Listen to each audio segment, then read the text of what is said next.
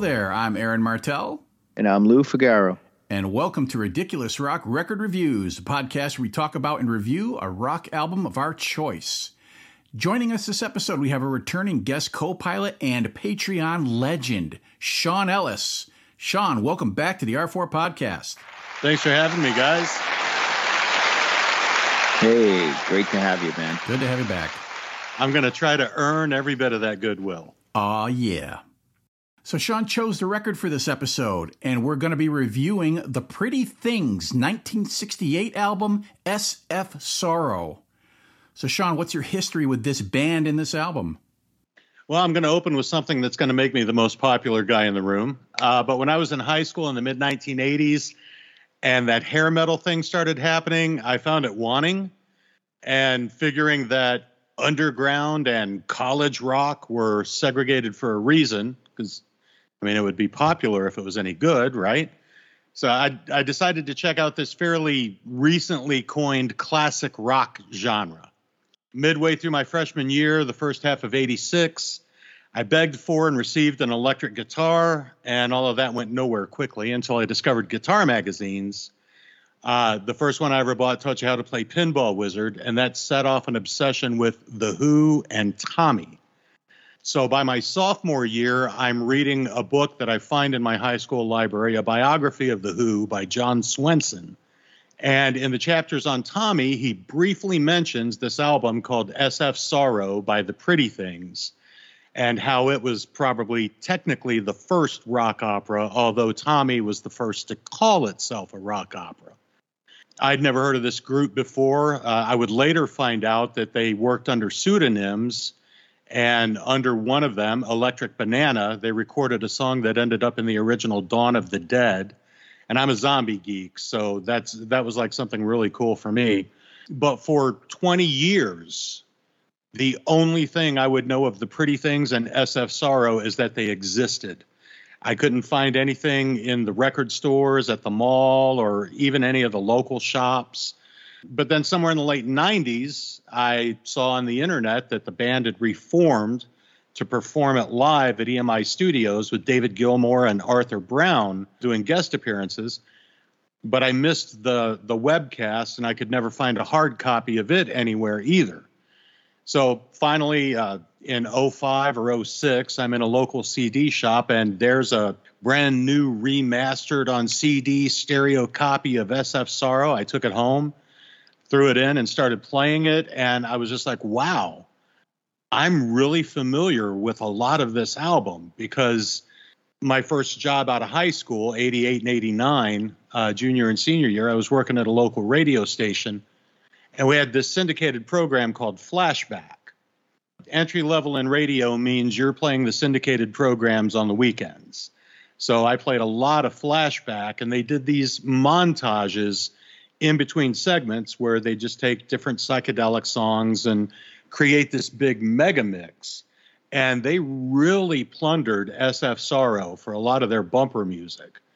Ever since then, I've become something of a Johnny Appleseed with this album. I'm like, you know, hey, you like psychedelia? You like rock operas? You like concept albums? Have you heard of the Pretty Things SF Sorrow? Nine times out of 10, I get a no, never heard of it.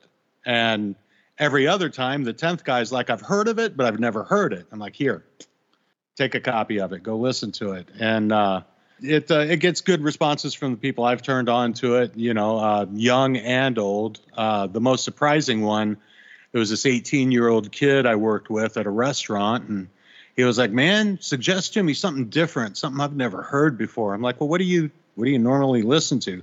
He's like, don't worry about that. Just give me something you think will be different. So I loaned him my copy of SF Sorrow. He came back was like, dude, me and my friends were listening to that. We was all blazing up. I was like, well, cool. I influenced a next generation in a positive thing. Uh, to this day, it's the only album by the Pretty Things that I've owned or listened to. I've heard some other stuff. I checked them out on YouTube. They were really good at changing with the times. Like they were still together at the end of the 70s, beginning of the 80s, and they were they were fucking going new wave. It, it was amazing to see happen but uh, you know, nothing that's made me go start buying their albums. SF Sorrow is still the only one I own. All right, and you're waving the flag for it. That's cool. It's a good album.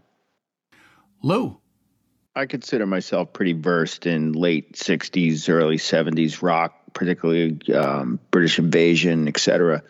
That said, I've never heard of SF Sorrow or the Pretty Things. Uh, and before you asked me to do this show, not one album, not one song, not one on the radio, not on TV. No friends have ever been into them or even heard of them either. Not not ever. So this is the first. I I've never heard of them before, and this is the first time I I have ever ever had to dive into the world of the Pretty Things. All right. I had actually heard of this album. I read a while ago, and I, I, I, can't remember exactly where. I read that SF Sorrow is considered to be the first rock opera because its release predates The Who's Tommy by a few months, I think. But that's all I knew. I'd never listened to this album or anything by the Pretty Things for that matter. I, I barely knew who this group was. It's kind of like a similar story here. So, Sean, when you said you wanted to review this one, I was more than a little curious, and I listened to it for the first time about two or three months ago to begin preparing for this. Now I'll give you some basic facts about this record, and you know where I got them. That's right, Wikipedia. SF Sorrow is the fourth studio album by English rock band The Pretty Things, released in December 1968 on EMI's Columbia Records. It was produced by Norman Smith and was recorded from 1967 to September 1968 at Abbey Road Studios, London, England. The album did not chart and has no certifications, at least that I can find anywhere. No, nobody knows about this album. No, I mean, it, it it was uh, it was recorded around the same time Sergeant Pepper and Piper at the Gates of Dawn were, so you sort of understand. You know, something had to fall between the cracks, and it wasn't going to be Piper or Pepper. It was in the same building too. Yeah. Yep. Yep. I think they stole George Harrison's sitar to use on this album. Like he left it laying in Studio A and they ran with it to Studio B, recorded and slipped it back. That's awesome. And here's the band's lineup card. We have Phil May on vocals, Dick Taylor on lead guitar and vocals, Wally Waller on bass, guitar, vocals, wind instruments, and piano. John Povey on organ, sitar, mellotron, percussion, and vocals. Skip Allen on drums, and Twink on drums and vocals. Okay, let's dive into a track by track analysis of this album. We kick off with SF Sorrow is Born, written by Phil May, Dick Taylor, and Wally Waller before too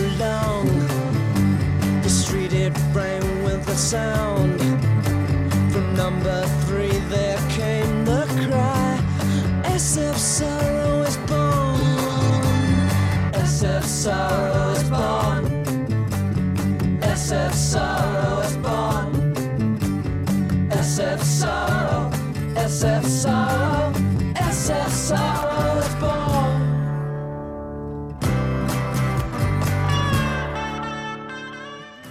Sean, let's have it. So we start with some acoustic guitar riffing, leading into a. It's it's a fairly simple thing he's doing with the D chord, where he's going uh, cycling through a suspended second, a suspended fourth, and a major third. It's something that anyone who plays guitar for more than a week learns and tries to write a song around. But these guys did it, and maybe not the greatest song ever written, but it's catchy, sets the stage for the story to follow well enough we're introduced to Mr. and Mrs. Sorrow and their impending child, uh, whose arrival is heralded by a chorus that's you know not just repeated it's it's chanted. And and there's a lot of uh lot of passion into it. And when when you watch the live performance you see that it's Wally the bass player who's he's really got the screechy gravelly rock and roll voice. I'll mention more on him in a, in a bit. Uh, I like that stop and start thing they do with the song, and and how you know it's a walking bass line that they fill the gap in one minute, a fanfare of trumpets, though probably a mellotron on the next. No one in the band is likely to win any awards for best rock singer ever, but you know, there's there's something to the vocals on this. I want to sing along with it every time. You know, by the time the song's over, I'm singing along with it. You can tell their backing vocals are influenced by the Beatles, but they don't have that precision. There's there's a little edge to them, a little sloppiness. Dick Taylor was originally one of the uh, first founding members of the Rolling Stones, and he left before they did anything to go to art college. And somebody else talked him into forming the Pretty Things. So, what research I've done into the Pretty Things, it's always like, well, they were the band that made the Rolling Stones look like the Beatles as far as public persona. You know, uh, they made the Rolling Stones look like good boys. story goes if they had a disagreement in the car on the way to a gig, they just pull the car over, get out, have a fist fight, and then get back in the car and carry on to the gig. So you you kind of hear some of that raggedness to it. Uh, Norman Smith's production. He produced Pink Floyd's first two albums, and you can kind of tell on this. This there are a couple tracks I'll, I'll set up in a bit that uh, they almost sound like Syd Barrett solo cast-offs or something. But as far as an opening track goes, I I think you could do a lot worse than this one. Lou, it's a boy, Mrs. Sorrow. It's a boy. Oh, wait. This was first. The first thing I hear is solo Jack White. Uh, they've obviously influenced him, and it's apparent he's heard this, and he's it it shows in in his solo work too. Even some White Stripe stuff.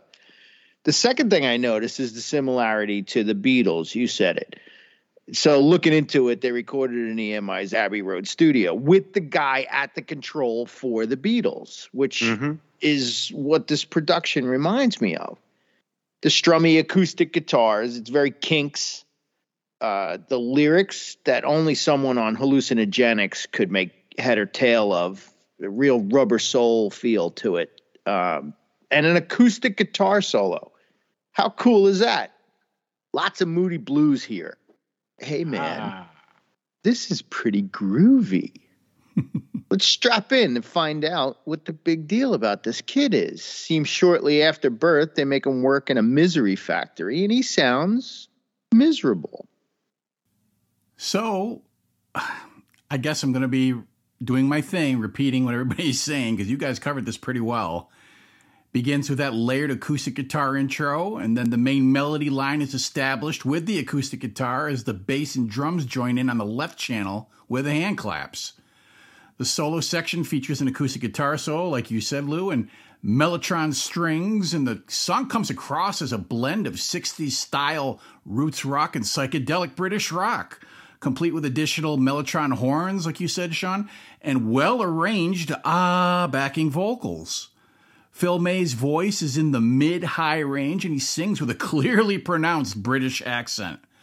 But the vocal melodies are solid and catchy, and as SF Sorrow is a concept album or rock opera, whatever you want to call it, all the songs are chapters of an overarching story that apparently that I read was based on a short story concept by Phil May. So I, I guess in the liner notes of the album, there are paragraphs in between the songs that kind of flesh out the story. Because if you just go strictly by the lyrics, you're going to have no idea what the fuck is happening here. so I'm kind of, when I'm talking about the lyrical content and the story, I'm going to probably, I'm going to be using a blend of those liner notes and the lyrics themselves. So this first track tells us about Papa and Mama Sorrow coming down from the north and moving into a place called Number Three, where their son Sebastian F. Sorrow is born. They, they don't don't tell you what the F stands for. And this sets the stage for the rest of the album to come, and I'm already drawn in. The next track is Bracelets of Fingers, written by Phil May, Dick Taylor, and Wally Waller.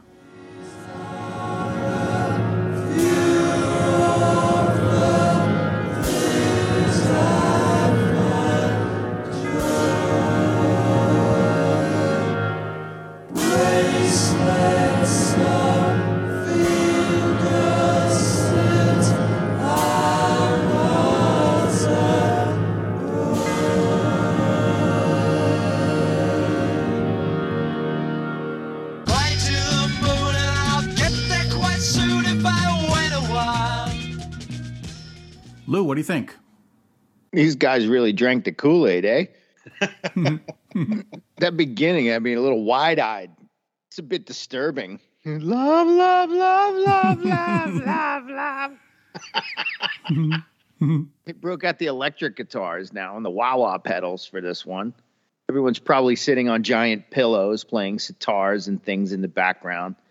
Real Ringo type beat behind a very John Lennon esque vocal. Uh, this is all teapots in the sky, bye bye, go bye bye stuff. I dig the talking through a fan effect that they got on the vocal with the Leslie speaker turned up on max cool. it was cutting edge stuff back then. It's a good thing I dropped that tab about an hour before I threw this on because this shit's getting a, a little far out. I'm starting to feel a little strange. Maybe it'll help me understand the story a little better. The sparse info that I could find about this online tells me that this part of the story is where sorrow discovers masturbation. And to tell the truth, I don't know where the fuck they got that idea at all, because the only part I recognize that might be remotely in the ballpark would be tumbling through the leaves as I scatter the seeds on an eiderdown. now, I don't know about you, but I consider myself an authority on masturbation. And I don't know what the hell my man's up to here. Best I can tell, he's ejaculating all over a duck. Could be worse or someone's down-filled quilt. Either way, that's going to be a bitch to get clean. but again, this is the internet. You know, we're talking about here, so I may be way off. Sean. So the first time, uh, first time I listened to it, and the first time I got to this song, I had a moment where I understood my mother for a second because I remember as a teenager forcing her to listen to Tommy in the cassette deck of her car and as the Who are announcing a son with the timpani rolls and everything, she she looks over at me and goes, "Son, what the fuck is this?" and that was my response to the love, love, love. Like, what the fuck is this? She I actually mean, said that to you. What the fuck is this? Oh yeah, my my mom my mom was free with the language. Yes. She cussed like a sailor and probably punched like one if you pissed her off bad enough. I never did. Uh, when when the song kicks off proper, when when we get to uh, "Fly to the Moon" and I'll get there quite soon, I'm like, oh yeah, okay. I heard this on Flashback back when I worked at the radio station. It's catchy enough, and once the tabla and sitar kick in, I can almost smell the incense and colitas. uh, they break out all the trippy effects, and it sounds like they may have spent a lot of time and money on a track that's about a kid discovering masturbation. Uh, supposedly, I, I'm with Lou. I don't really see where they get that, except for that one line. The rest of it, I mean, you know, I remember when I was 12, 13 years old, and I discovered infatuation for the first time. And it sounds to me like it's more about that than the the more vulgar interpretation. But uh, I like it as part of the album. I could just really do, and this is gonna sound funny from a guy coming with my chemical history, but I could just do without all the uh, trippy melodramatic passages around the song. Maybe if they were their own section, it would be different, and this song could just be what it is. But you know, it was 1967. Everybody was doing acid. Yeah, baby. Mm-mm-mm. Well, yeah, it begins with that a cappella phrase, singing the word love, love, love, love. I guess I had to do it too. And then it goes into a section that has a floor tom roll, and the voices sound dreamy. These are a few of the things I find joy bracelets of fingers since I was a boy. it's just, whoa, already I'm going, what the, whoa, what's happening here? And then we get the main body of the track with the musical backing pushed to the back and panned mostly left. The drums go into a snare roll instead of the toms, while the bass plays a two note pattern and the wah wah guitar fills up the sound. And this is done to put continuous emphasis on the vocals, and the melody rises and falls. The song is in three quarter waltz time, and the accent is heavily placed on the one beat. So back to our story. SF Sorrow is an introverted young lad who spends much of his time in his own imagination, daydreaming and having a particular obsession with the moon, keeping him safe from the harsh reality that he's joined his father working at the misery factory, which sucks. But he also comes into his sexual maturity, and I also read that the term bracelets of fingers may refer to masturbation. The solo section changes gears completely and it goes into full on psychedelia, complete with John Povey on sitar. The track concludes with a reprise of the opening tom roll section, and it's very disjointed. I, I, hear what you're saying, Sean. But I'm still on board. I dig the vocals, and it's clear this band isn't afraid to experiment with its sound. You know, a la the Beatles, and so far, I find it interesting as hell. The following track is She Says Good Morning written by Phil May, Dick Taylor, Wally Waller, and Twink. She's there waiting at the gate, painted by the dawn.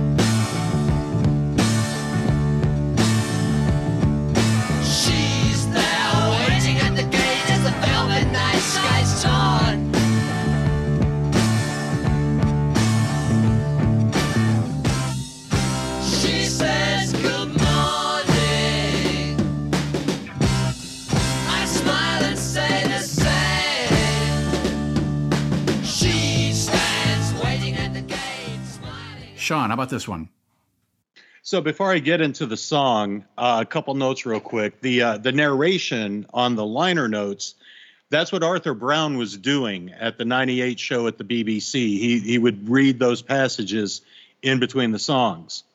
The other note is uh, Twink. Uh, it's I, I think it's kind of ridiculous he gets any sort of songwriting credits on this album, but that was the deal he made with the band. Uh, I first became aware of Twink because he played with Syd Barrett uh, after he left Pink Floyd, and so he's mentioned in the Floyd biographies. Uh, apparently, they're, the Pretty Things drummer quit, and Twink was available, but he was like, "Well, you got to let me play on the album and give me songwriting credits for me to join your band." So on this song, you may notice in in the stereo mix, you hear the snare drum twice. You hear it once as part of the kit when their drummer is playing it, but then you also hear it as it's the only thing Twink is contributing to the song is backing up the snare drum hits. I mean, you know, I, I understand why the band made that decision, but it, it was just crazy to me. But as for the song, this is one of my two favorite songs on the album. When when they started singing the melody, it justified the cost of the whole CD for me. Like I was glad I paid the money just to get this song. Uh, I'm going to borrow your guys' term here. The guitar harmonies at the beginning are not particularly elaborate, but they do a nice job of clearing the palate from what's come before. And they set up a nice guitar, bass, and drum groove with a pretty killer vocal melody over it all. In the middle, we get one of those one chord jams that are kind of a hallmark of psychedelic music, and Jeff Beck pretty much invented them with the Yardbirds. So it, it's even like uh, all through the British R&B thing as they were getting psychedelic. Uh, we get another one at the end with what sounds like dialogue between our hero and the newly discovered love of his life. So uh, maybe he gets to stop wearing those bracelets of fingers now. Lou. That twin guitar intro riff reminds me of a very early Judas Priest. The vocals give me a mid career Beatles vibe. This one's dirtier. They've got more distortion on the guitars now. The bass is keeping interesting, backing up the simple play for the song drums. I'll say it again. This belongs on some album between Rubber Soul and Revolver. Yeah. But it's like getting little Debbie Swiss rolls when you were expecting Hostess Ho Hos or Drake's Yodels. You know, I, it's not to say I don't like it. It's just a slightly discounted version with the big red sticker on it. So this brings in a little hard rock juice with that guitar mini lick to open the track and it kind of turns into a hard edge stomp with the guitar's drum and bass panned left and the snare and the guitar leads panned right. Like you were saying, Sean, that stereo mix is weird when you listen to this through headphones. And that makes a lot of sense that, that you've got the two snare songs because that was fucking with my head and I couldn't figure out what was going on exactly. That, that explains a lot. Yeah. And the harmonized gang vocals are in the center. So it's all over the place in your brain when you're listening to this through headphones. That snare really cracks, and it's augmented by cymbal crashes in your left ear with each strike. You know, psh, and the vocals have a little snarl to them. They almost spit out the lyrics.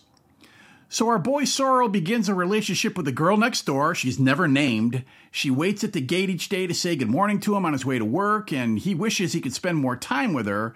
But the thought of her smile keeps him going as the young couple dreams of getting married and moving away from their small town.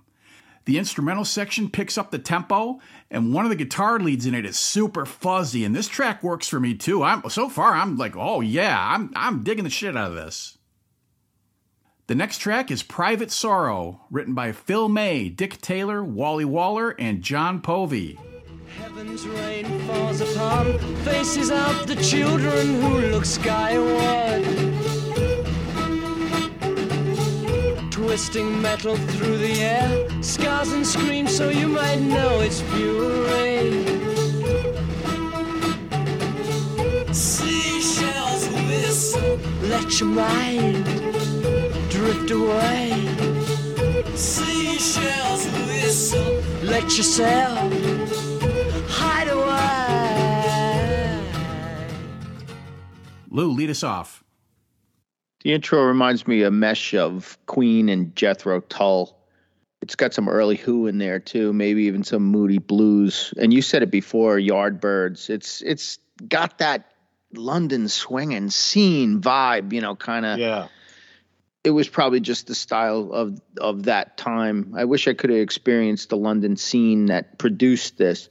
Me too. It's really seems to have permeated through the bands of England around the, the the last five years from from and when this this was recorded and what was you know influenced and what was fab.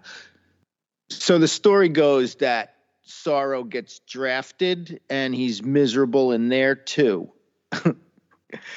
he can't see his girl and he's he has a sad.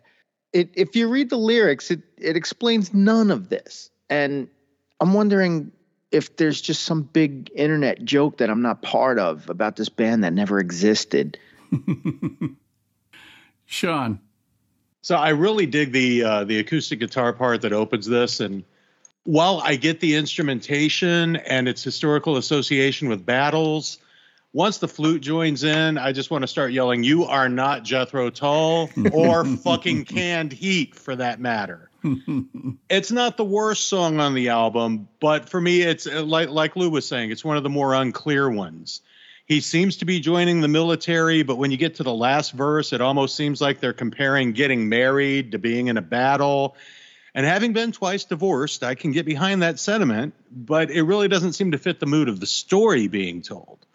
Maybe the narrative paragraphs in the liner notes shed some light on that, but as a guy who spent his life reading liner notes, while they're very nice to have, your story shouldn't have to rely on text and the album cover between the songs to fully understand. I know Peter Gabriel did that a lot with Genesis, but I mean, you know, Genesis's stories, like even on psychedelics, good luck making sense out of that. Sure. Uh, the reading off of names of dead soldiers at the end of the song is an interesting, if dark touch, but I'm not afraid of the dark. Uh, I don't think I would have released this as a single, and I don't think it was released as a single, but it's not the weakest song on the album. It serves the purpose uh, as far as filling in a story gap, but I, I'm just not real sure what that story gap really is. Well, and now the pretty things try to become Jethro Tull, with bassist Wally Waller also playing melodic recorder phrase over acoustic guitar strums and arpeggios and martial style drumming, with what sounds like more synth strings briefly providing psychedelic backing. May's lead vocals are breathy and there are more solid backing harmonies. These guys really do a good job with these. Well, war's been declared and the Misery Factory shuts down, and Sorrow finds himself joining the light infantry and going off to fight in World War One. Private Sorrow ends up on the front lines and in the trenches, and to deal with the horrors he's experiencing, Sorrow attempts to retreat into his little dream world as best he can. But all around him, he hears and sees shells whistling through the air, observing his comrades trying to find the courage to fight, trying to walk tall, even as they fall down dying. The music fades to a church like organ passage and the announcements of the names of the fallen as the sound of marching feet continues on, and then the crowd roars to signal the end of the war. This track is very dramatic, and it, to me, it's effective at conveying the emotion. It's almost a mini opera in itself. This also, it was the album's first single, Sean, but it did not chart at all. Ah, okay. The following track is Balloon Burning, written by Phil May, Dick Taylor, Wally Waller, and John Povey.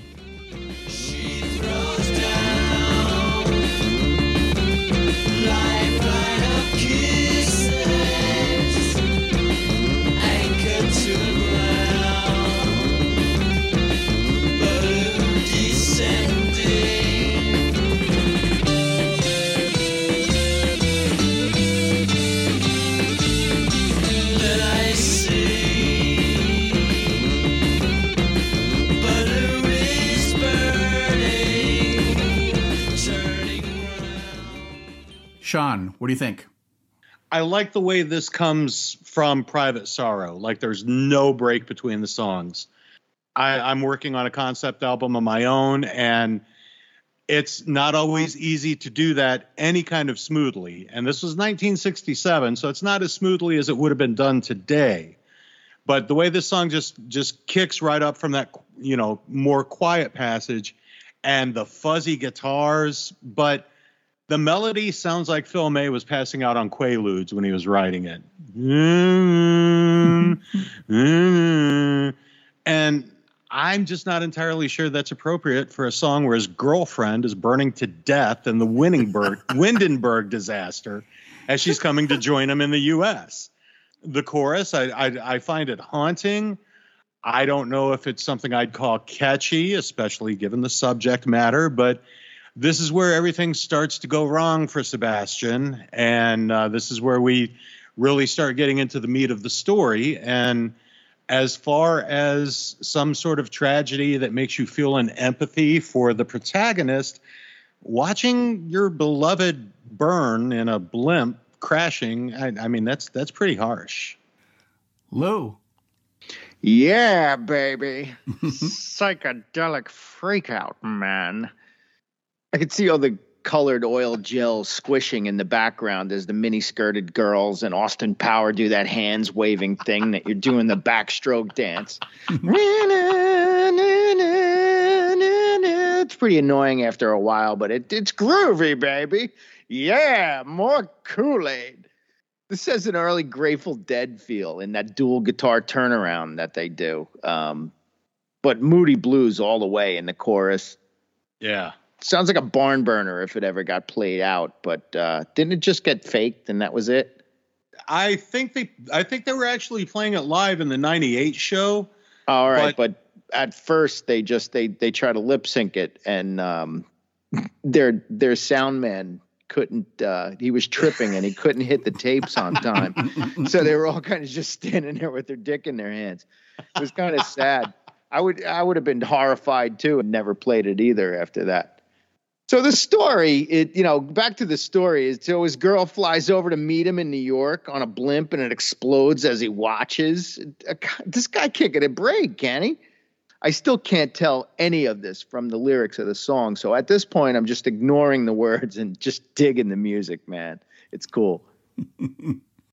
We're back to an up tempo hard rocker. The rhythm section's propulsive while the guitars enter the tune on a guitarmony passage and break off with the rhythm guitar going along with the chug while the lead guitar repeats kind of a siren like figure.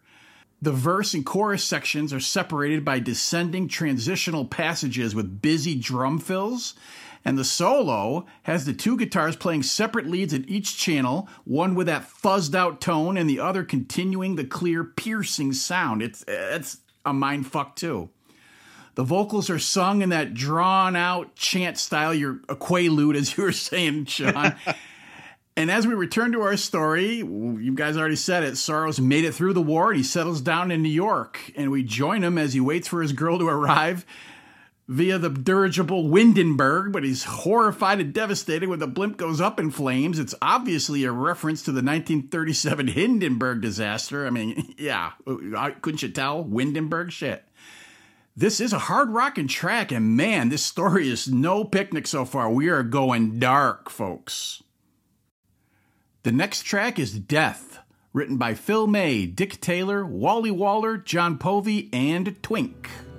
As your loved ones they place heavy stones on your face, your sonnets of life they are filling the case. High windows inside me look down on your face.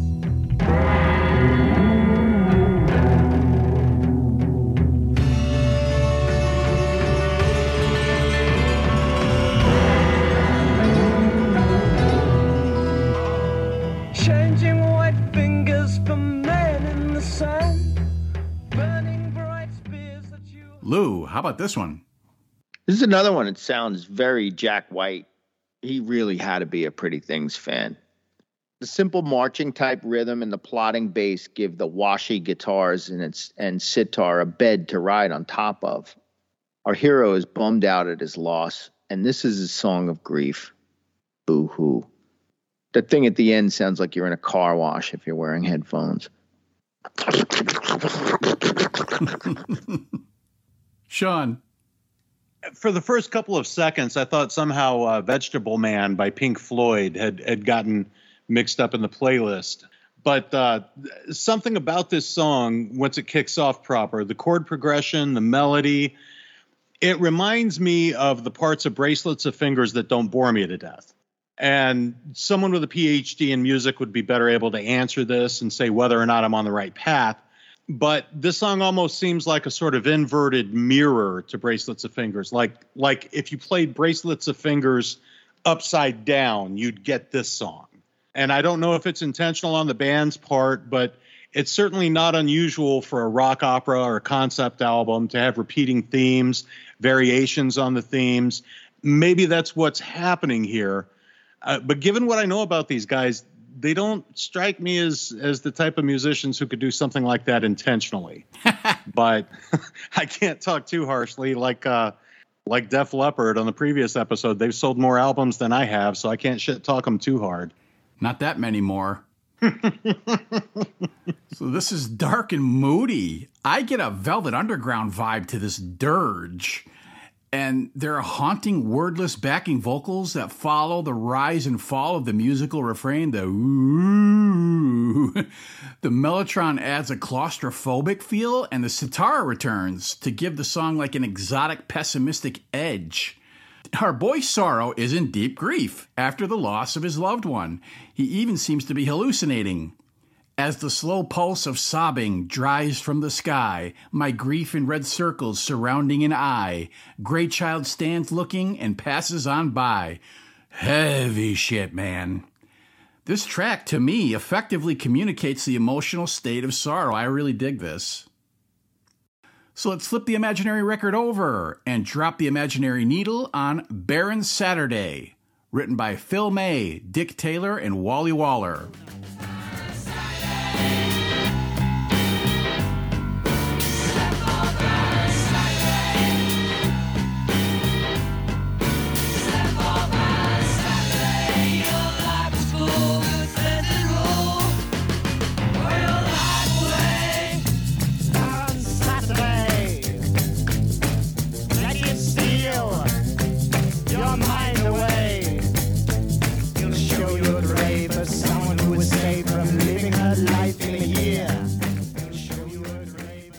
Sean, you like this one? this became my favorite song on the album before we even got to the chorus. And once I got to the chorus, I had this mixture of relief that it lived up to my expectations, and I just really loved how it it followed logically from from the build up that the pre-chorus was giving it. My subconscious kind of remembers this from an episode of Flashback. It sounds like one they would have played on the show but I, I dig the groove of the verses and that boardwalk carney voice that that Dick Taylor he sings lead on this one and uh, that ow Baron Saturday thing it's it's it's perfect. Uh, but what's interesting and this is I, I don't know if they did this a lot, but uh, I love the fact that the the end of the chorus when when you get to uh, the your life was cool good senses rule that's not Phil May. That's Wally Waller. And so, like, for for all the infighting, there couldn't have been a whole lot of ego in this band if they were the type of band that was like, well, you know, the bass player sounds good on this line. Let him sing that. And and Dick, you you can do that voice. You you do the you do the verses. I mean, according to the credits, Dick Taylor didn't write any part of this, but they gave him the lead vocal, presumably because his voice suited it. And you got to love that kind of ego checking in a band. There's not many that can do that. So, you know, at this point in the story, we've we've got a figure from Haitian folklore stepping up to kind of take sorrow on this interior journey, which I don't know a lot about uh, Baron Samedi, who's Baron Saturday is is based on uh, that guy. He's some sort of lord of the underworld or something like that. So I guess maybe he's trying to show sorrow that things could be worse, or maybe things are going to be worse. But the the song, I, I mean, even when it gets into that percussion breakdown, the way it comes out of that, I can't tell if that's a guitar or a keyboard, but the don da da da don da da da da just that transition, like who does that? Who thinks of that? That's smooth as fuck. I'm not going to give any spoilers, but the Baron Saturday alone is like three quarters of my ranking on this album when, when we get to that point. Lou. Okay, the Lennon parallels are evident. What was it? Oh, Baron Saturday. Who is that? Sorrow. The diction, the slapback echo. It, it's exactly what George Martin did to Lennon on those albums. It really sounds like early Beatles, which is fine. It, it's also a vehicle for the drummer to give us a bit of solo, which sounds in headphones like at least two, maybe three different drummers happening in your fucking head. Just when you think it's over, they go back to the chorus. The story, you went through it. Baron Saturday meets sorrow and doses him, borrows his eyes, show him the things discussed in the next song. Again, that's nowhere in the lyrics, but it's what someone on the internet thinks. So I'll go with that. The drums beat a vague tribal pattern and are bolstered by shakers, cowbell, and hand claps. Wally Waller plonks away on piano and the bass follows an alternating up and down pattern do do do do do do do do do do do do with mellotron horns blatting on the 2 and 4 beat. The lengthy breakdown section goes into full, dense, psychedelic voodoo drum ritual mode, and the verse vocals are delivered in that plaintive, near spoken word cadence. That, okay, that was Dick Taylor. It made sense because I knew that was a different voice. And the chorus has the gang chanting, except for Baron Saturday. So Sorrow is falling into depression and he's approached by the mysterious Baron Saturday, a figure in a black cloak and silk hat whose name is a play on Baron Samedi, a Haitian voodoo underworld god. Baron Saturday offers to take Sorrow on a trip to the underworld or his own subconscious, whatever, you know, however you feel. Your life was cool, good senses rule, throw your life away. This track has proggy elements and feels like a stitched together piece of different ideas, but I still dig what they're doing. And this was the second single from the album that did not chart. The following track is The Journey, written by Phil May, Dick Taylor, Wally Waller, and Twink.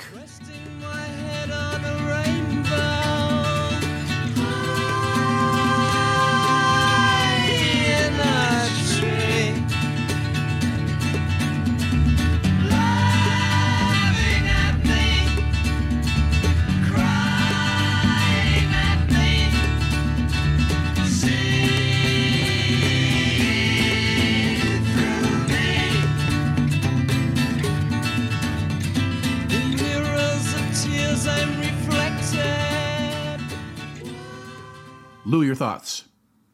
All right, this is the Pretty Things Freak Out Jam, and it's great.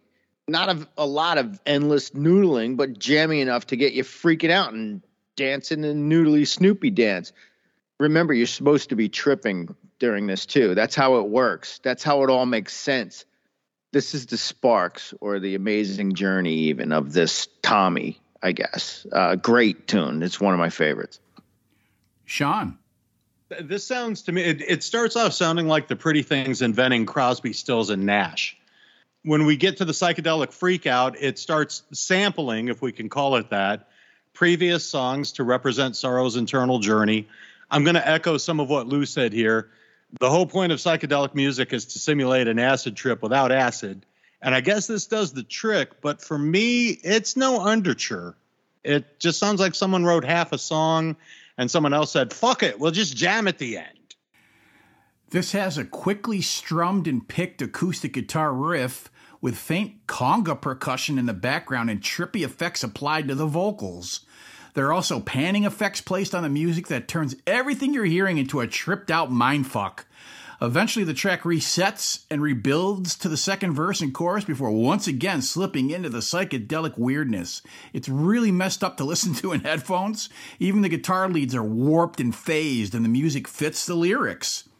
Sorrow goes with Baron Saturday on a journey deep inside his mind, or is he just straight tripping? He floats with blind sparrows, rests his head on a rainbow, is selected in tiers of mirrors, and sees naked figures twisting the key. What, what the fuck? The destination apparently is the moon, which was once a romantic object of fascination for Sorrow, only now he sees his own face. He's the man in the moon, and Saturday drags him through the mouth and into a hall of mirrors where Sorrow sees fragments of his life reflected in them. Yep, it's Gonzo 60s psychedelia. I'm surprised Sorrow didn't see Lucy with her diamonds when he was up in the sky with the sparrows. The next track is I See You, written by Phil May, Dick Taylor, and Wally Waller.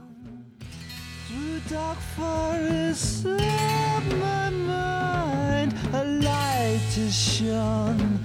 It's you I find.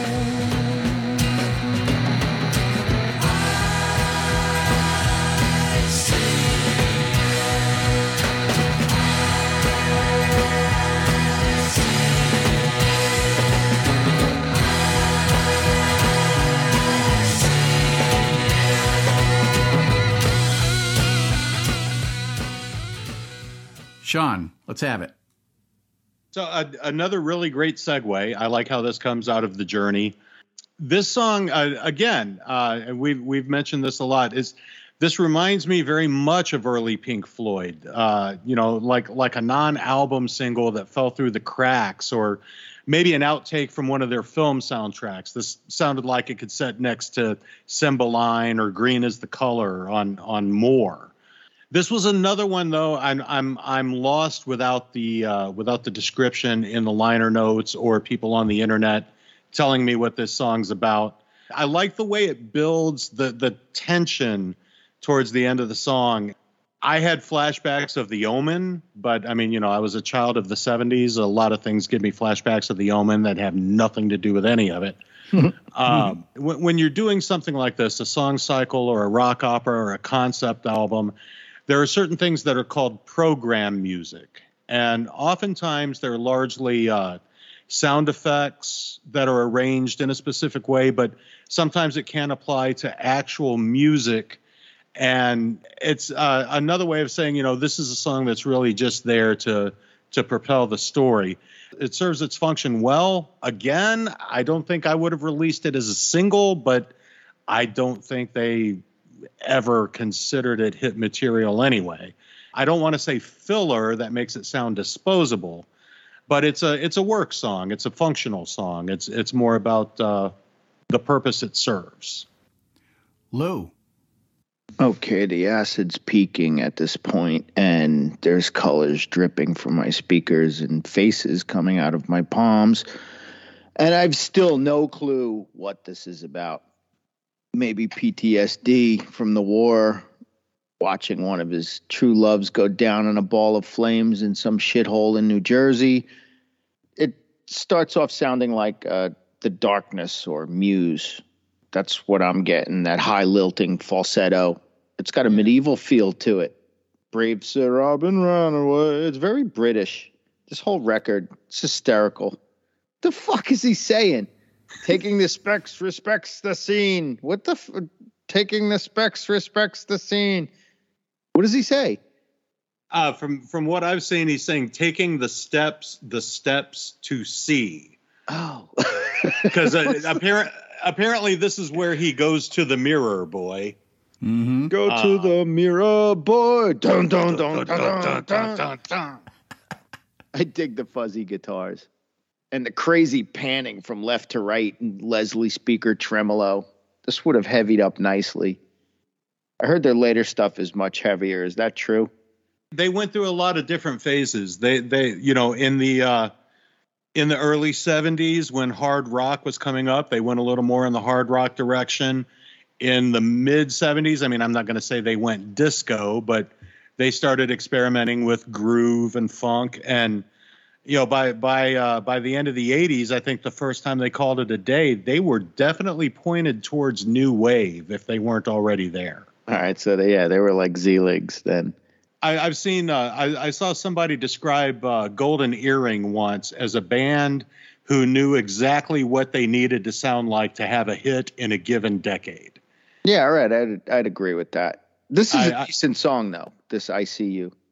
Yeah, Now we slow to a mellow pace. The drums are playing a slower, syncopated pattern. The acoustic guitar strums are lengthier. The mellotron strings provide more emotional backing. May's vocals are gentle. His melodies are in his higher register. But to make sure we don't forget, the I See You Gang chorus vocals pulse and sound like they're being filtered through a Leslie speaker. We still have a fuck ton of phased and panning effects slathered everywhere. This is like Beatles studio experimentation run amok, taken to an absurd degree. All in service once again to the whacked out story. So, Sorrow walks along the Hall of Mirrors and sees places and faces from his life that remind him of his deceased love until they reach a spiral staircase and Baron Saturday urges him to climb them. You guys mentioned that. He goes up the thousand stairs and sees two enormous windows with his dead fiancee in them, and it just basically shatters him. This trip has taken a bad turn. The following track is Well of Destiny, written by Phil May, Dick Taylor, Wally Waller, John Povey, Twink, and Norman Smith.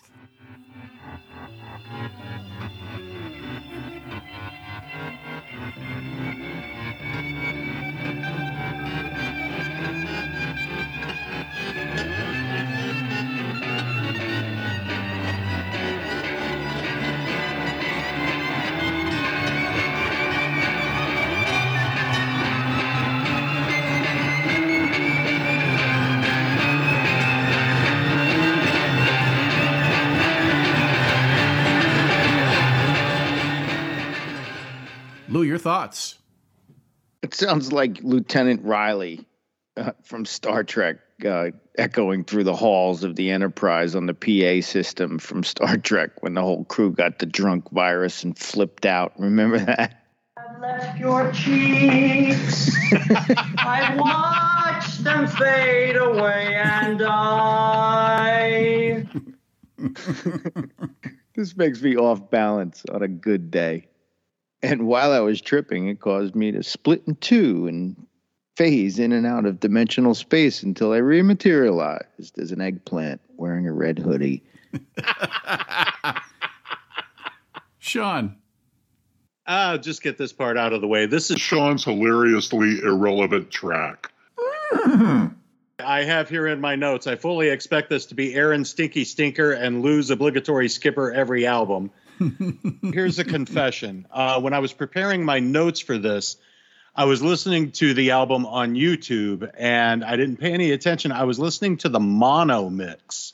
So the oscillating effect that sounds like it's coming through the fan that moves around when you're listening to it in stereo, it's stationary in mono and it just sounds like your headphones are shorting the fuck out. and I, I- that got annoying really quick. I, ma- I made a note of that. But to me, this just sounds like a bunch of tripping hippies playing with effects unsupervised. It might be better on hallucinogenics, but it's really too short for that. Like the songs you're going to listen to on hallucinogenics need to be about eight minutes long for you to even know they they happened. And this is like two minutes maybe. Um, but you know, at least you if if you're paying attention and and listening to what's going on, you know Sorrow's doing this deep, you know, introspection sort of thing and the sound effects uh, they they work for that. I would have loved to have heard this live. I don't remember if they did uh, did this in the '98 show or not. I would. Th- you have to listen to this in stereo. You need the that effect of all the weird shit going on between your, you know, fucking with Oh, your yeah. ears. Stereo is half the fun of this album. Yes, yes. Mono, I, I couldn't imagine listening to the mono mix of this. It would totally rob you of the effect you're supposed to get from these songs. I spent a lot of time wondering why I suggested this album. This is basically a creepy sound collage that builds in volume after an initial whispered well of destiny. There are echoed noises, phase guitar, and mellotron faded in and out until the sound swirls into a fever pitch and fades out abruptly, panning side to side as it goes. The liner notes say something like sorrow begins to search for new values, and I don't hate this.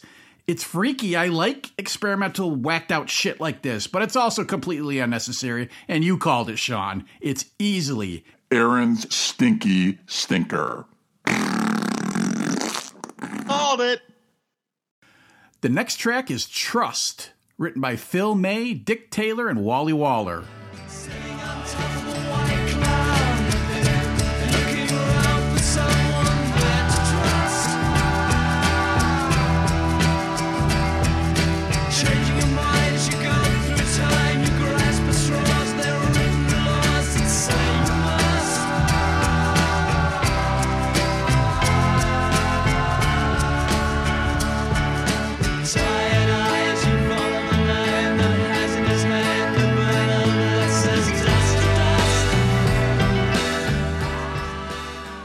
Sean, hit us. Now, this might be another uh, side effect of having listened to the mono mix and it, while I was putting my notes together. But for the first like two or three lines of the song, I was wondering who the fuck wrapped the singer in cotton. It, it just sounded very muffled, and and the melody sounded very engaging, and what lyrics they could make out sounded like they could be conveying something pretty profound, but I couldn't hear them through the fucking cotton. So you know, I look it up and I see here we have sorrow arriving at the conclusion that people are shit and can't be trusted. A conclusion I started coming to about a year before I discovered this album when I decided to leave the strip club DJ booth after seven years and go back to waiting tables. I just wish I'd had this album 20 years before when I was still in high school and first read about it to give me that life lesson then. I might not have gone through two divorces and a strip club tenure otherwise or at least I wouldn't have needed it to arrive at the conclusion man, people suck. So, yeah, here's a great song to listen to while you're tripping balls. Lou. That's deep. I hear a lot of Moody Blues behind the Beatles, a lot since I started listening to this. They all hung out in the same circles. We were talking about it before. They had to. There's a song on the newest Fish album that reminds me of this. Uh, it's called Leaves. I totally can see these guys knowing and liking this and these guys. Back to the story Sorrow's broken. It destroyed him. He can't trust anybody. Once you're old, nobody wants you around either, and it sucks. You're bumming me out, man. You're not wrong. You're just bumming me out. Holy shitballs, Batman. This comes on like a Lost Beatle outtake from Sgt. Pepper or Magical Mystery Tour. Everything from the clanging piano to the burbling bass to the jaunty pop beat and shaker percussion to the dreamy vocal melodies scream the Fab Four. The Mellotron adds background atmosphere and the guitars are there, but they act as enhancers. They serve the song instead of drive it. The lyrics, though, are considerably darker than the music would indicate. Our man Sorrow's had it. His trip with Baron Saturday has broken him, like Lou said. He looks all around him for someone to trust, but finds no one. He sees only emptiness, and society will do away with you when your usefulness has expired. Sorrow wipes a tear and decides to retreat from everything, going behind a wall. The penultimate track is Old Man Going, written by Phil May, Dick Taylor, Wally Waller, John Povey, and Twink.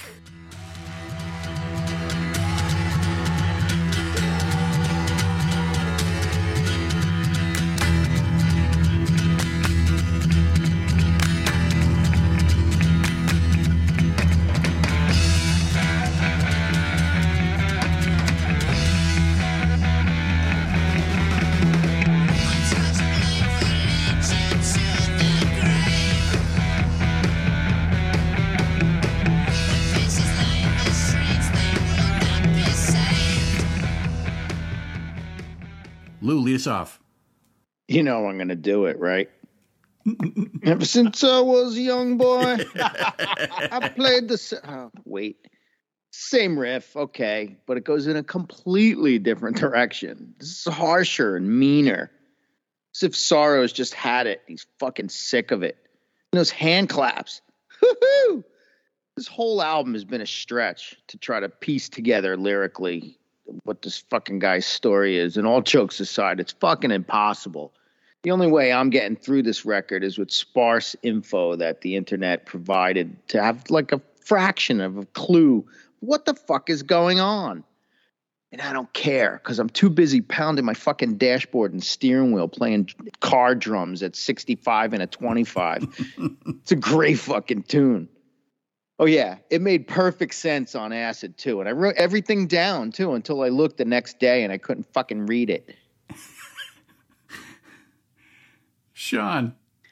Yeah, the uh, the music really kicks ass on this track. Uh, but I'm with Lou. If it wasn't for the internet or the paragraphs uh, in in between the uh, song lyrics, I would have no fucking idea what this is about. Old man going, going where? Is is that even what that means? Is this some kind of slang? Old man go- and and wow, he he got old really fucking quick. Did we jump over some shit? I mean granted the guy's you know he's he's he's been through a lot but how fucking long was he inside himself decades it does convey a, a kind of mood a kind of mindset i guess i dig the track i just uh it's it's one of those uh one of the tracks on this album that's like man uh, could we have spent maybe a little more time on the lyrics? So you don't have to read the shit in between the lyrics but uh, you know we don't know what kind of time constraints they were under what sort of budget they had to work with or anything. Like aaron said at the beginning this all started from a story that phil may wrote. So did he write the story like in a literary fashion or did he write the story and kind of all right this is what happens and then this happens and then and and, and then this is what happens but i don't really know what the details are but i mean you know it it again it does its job it's a good song. It it sticks with you after you you stop listening to the album, and that's you know really one of the best things you can say about a piece of music. It sticks with you. Wait a minute, I know that acoustic guitar fast drum riff. It's Pinball Wizard, well before Pinball Wizard was written. Did The Who rip it off? Phil May thought so, and The Who denied it. But after that intro, we get a cool, hard rocking riff, and the rest of the track very much sounds to me like The Who, especially something like I Can See for Miles. The drums are extremely Keith Moon esque in their thunderous rolls around the kit, and the old man going refrain has a Who vibe too, so who's ripping off who? For, I tend to think it's all bullshit and it's like parallel writing. I mean, this is the peak period of the British invasion bands, and they all influenced each other to some degree. That's basically my take on all this. The lead vocals are delivered super snotty, and yeah, our man's about done with life, filled with bitterness. Hopscotch of life will lead you to the grave. Wet faces line the street, they will not be saved. Black house you've built, it will soon disappear. Another corporation dig this year. The liner notes say explicitly that Sebastian's madness built up like a surrounding wall, shutting off the light until there was just darkness. Hey, did Pink Floyd rip off the pretty things years later when they wrote The Wall? Or does every concept album have to center around a character who cuts himself off from the world? You decide. And that brings us to the final track, Loneliest Person, written by Phil May, Dick Taylor, Wally Waller, and Twink.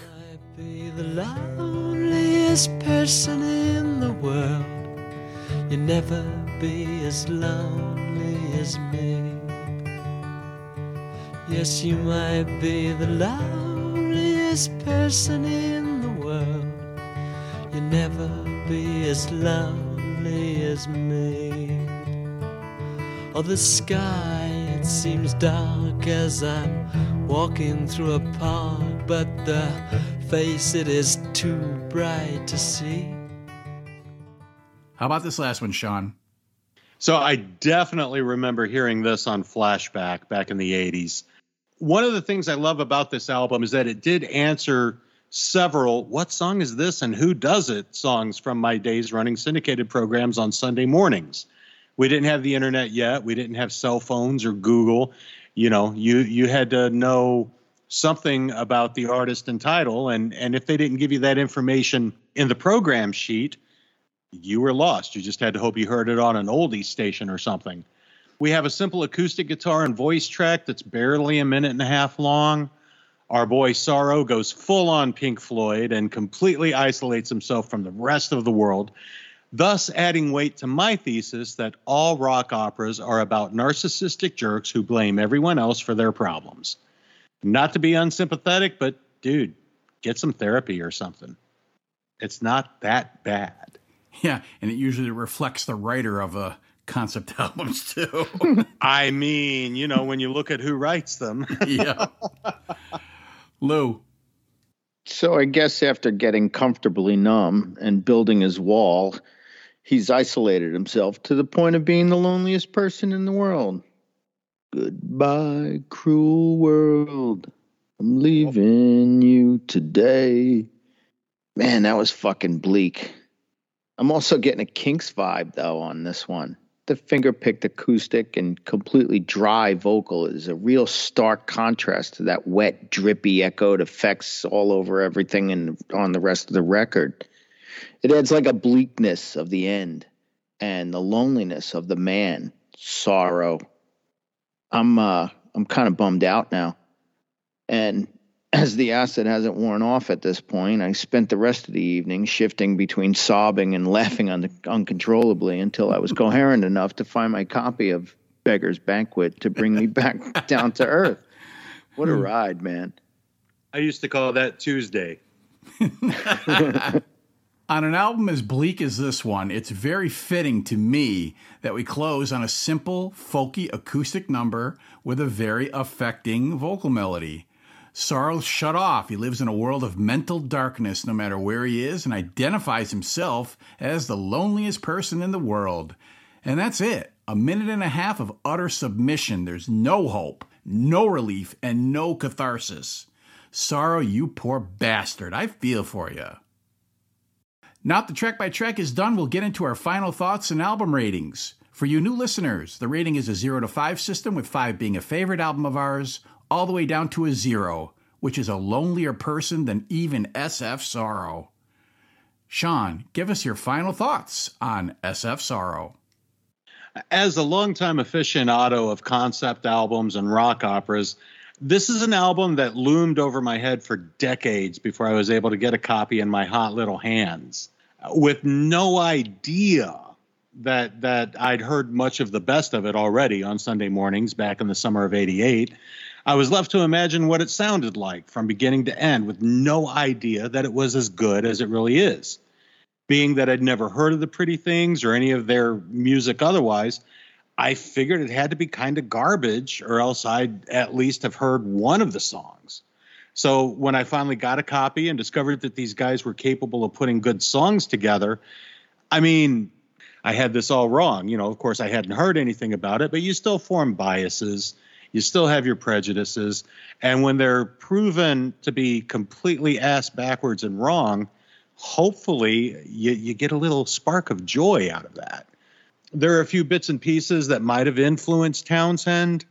Uh, I can't think of uh, the titles and artists of other songs off the top of my head, but I've heard some stuff that was kind of in the mid regions of the top 40 in 67 and 68 that um, there was one song in particular that, that even does the da da da da da da da da da da da da da. That's one of Tommy's themes in its fucking overture.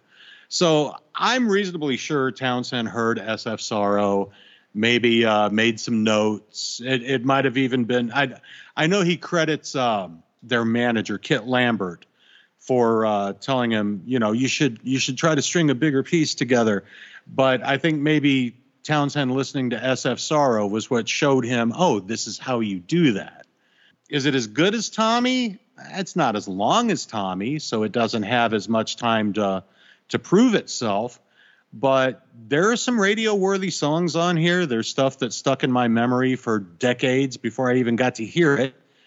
And I I give it a four just for that alone. I'd be happy to give it a five, but there are a couple of what the fuck moments that are like, yeah, nah, you guys could have done something differently there. Lou. I'm really surprised. I've never heard a note of this before. I had to look it up to listen to hear. I expected to come across a song, you know, I'd say, oh, yeah, okay, that's who these guys are. I've heard this. But track after track, it was like, no, I, I don't know this. I don't know this. Nope, not one, not one song. Every song sounds like something I would have liked or do like. I dig this. Is it a life changing record for me having heard it now? No. Would it have been back in the day? No. Tommy's better. Tommy's way better just because of the musicians on that album were better. You know, they were they're you can't compare the Pete Townshend to the guitarist in this band. You can't compare Entwistle or the drummer to the, the Keith Moon to the drummer in this band. It, it's not happening. But I dig it. And I'd listen to it again if somebody had it on. I'd be able to have a conversation about it then. I give it a three. It's not bad. It's not bad at all. And Sean, thanks for turning me on to it. My, favorite pleasure, Lou. my favorite tunes are The Journey, Old Man Going, and Loneliest Person. In 1967, moderately successful English blues rock band The Pretty Things added members Wally Waller and John Povey, got signed to EMI's Columbia label, and released an experimental psychedelic rock single, Defecting Grey, that gave an indication as to the new direction the band was headed in. With noted EMI producer Norman Hurricane Smith in tow, the Pretty Things entered Abbey Road Studios in November 1967 to begin work on their fourth album. In March 1968, drummer Skip Alan abruptly left the band, and Twink, born John Charles Alder, took his place. The band fully experimented with the latest sound technology available at the time, including Mellotron, early tone generators, and other sound shaping gadgets. And as the songs took shape, the Pretty Things decided to make all of the album's tracks fit together in a singular narrative, as a song cycle, or what would later be termed a rock opera. The cover was a drawing done by Phil May of a figure standing over a grave with a dirigible in the center of the sun in the sky. And when SF Sorrow was released in November 1968, EMI did little to promote it in Europe, and the album was not released in the United States until well over six months later when Motown picked it up for their new Rare Earth label, and The Who's Tommy had been out for a couple of months. Critics slammed SF Sorrow as inferior to Tommy, and especially in the States, Tommy was considered to be the first rock opera, as most Americans didn't even know that SF Sorrow came first or even existed. In late 68, the Pretty Things attempted to perform the album on stage at the Middle Earth Club in London, but bizarrely, the show featured the band miming to backing tracks, and each member played various characters of the story, including Twink in the role of Sorrow. It was a clusterfuck. Thereafter, the band added a few songs from the album to its set list that they still play to this day, with a few one off performances of the full album over the years. Sean mentioned that. So I believe it's much more common knowledge now that SF Sorrow predates Tommy, and I admit I always wanted to listen to it, but I just never took the time to sit down and do it. When you said you wanted to do this album, Sean, I was like, okay, let's finally check it out and see how it goes.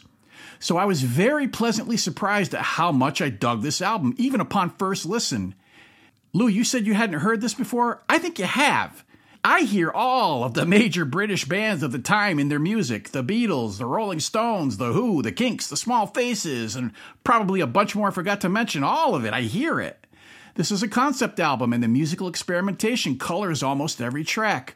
But there is a bedrock of music underneath the bells and whistles that, in a lot of ways, makes me view this as a bridge between the late 60s psychedelic rock and early 70s roots rock that went through popular phases at the time. Now, the story's obscure and hard to follow, and even the liner notes don't paint a clear picture of what's going on lyrically, but the melodies are quite strong, and the vocals are well arranged and performed. It's a shame that this record got the shaft that it did, fucking record companies.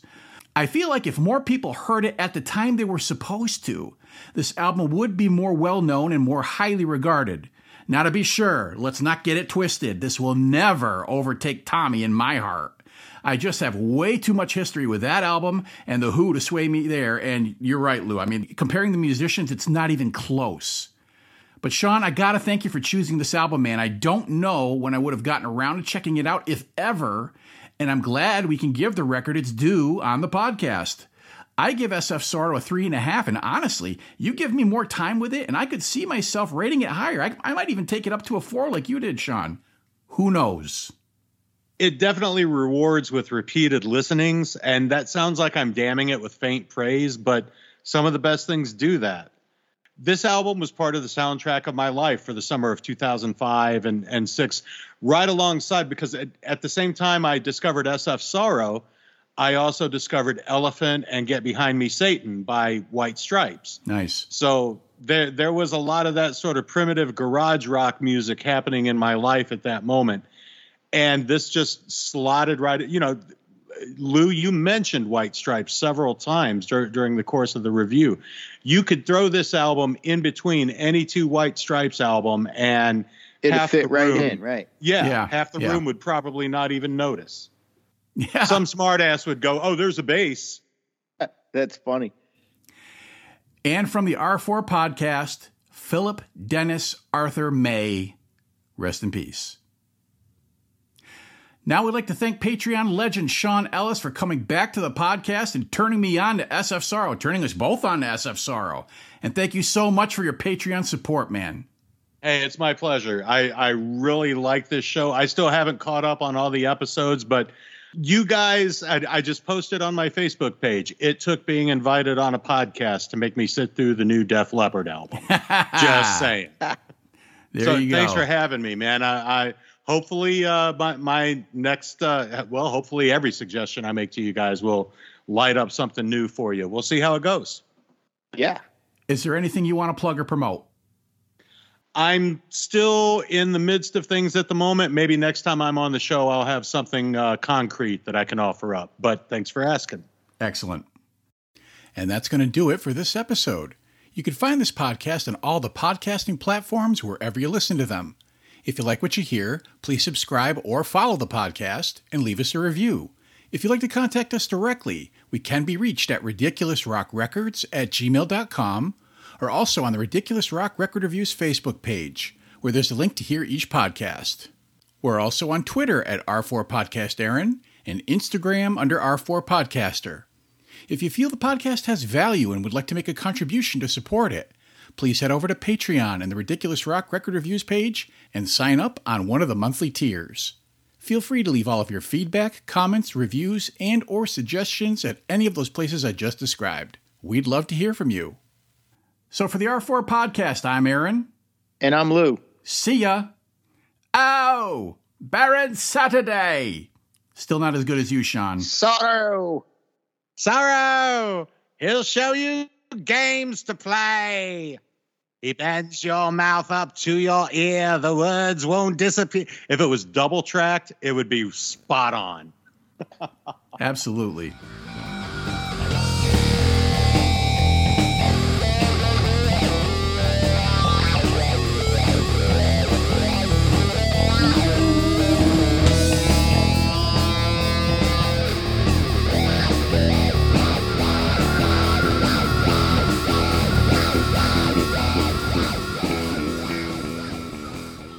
The next track is Death. yeah, that's dark.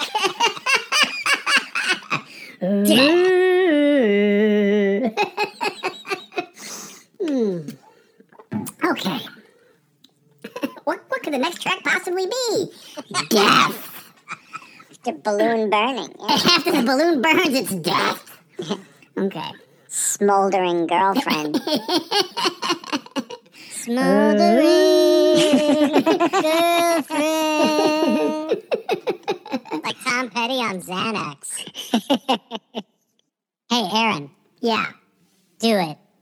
Oh, Baron Saturday. Now, now I, I have to ask because this is how I figured out how to do that. Were you really just imitating Larry Blackmon from Cameo? Ah, word. Actually, I think you did the best one of the three of us, John. I've listened to this song way more than you guys have. Sorrow. Maybe some who are, maybe some who in there. Oh my God! Punctuation, Lewis. Punctuation. Hit that bong, brother. That's my problem.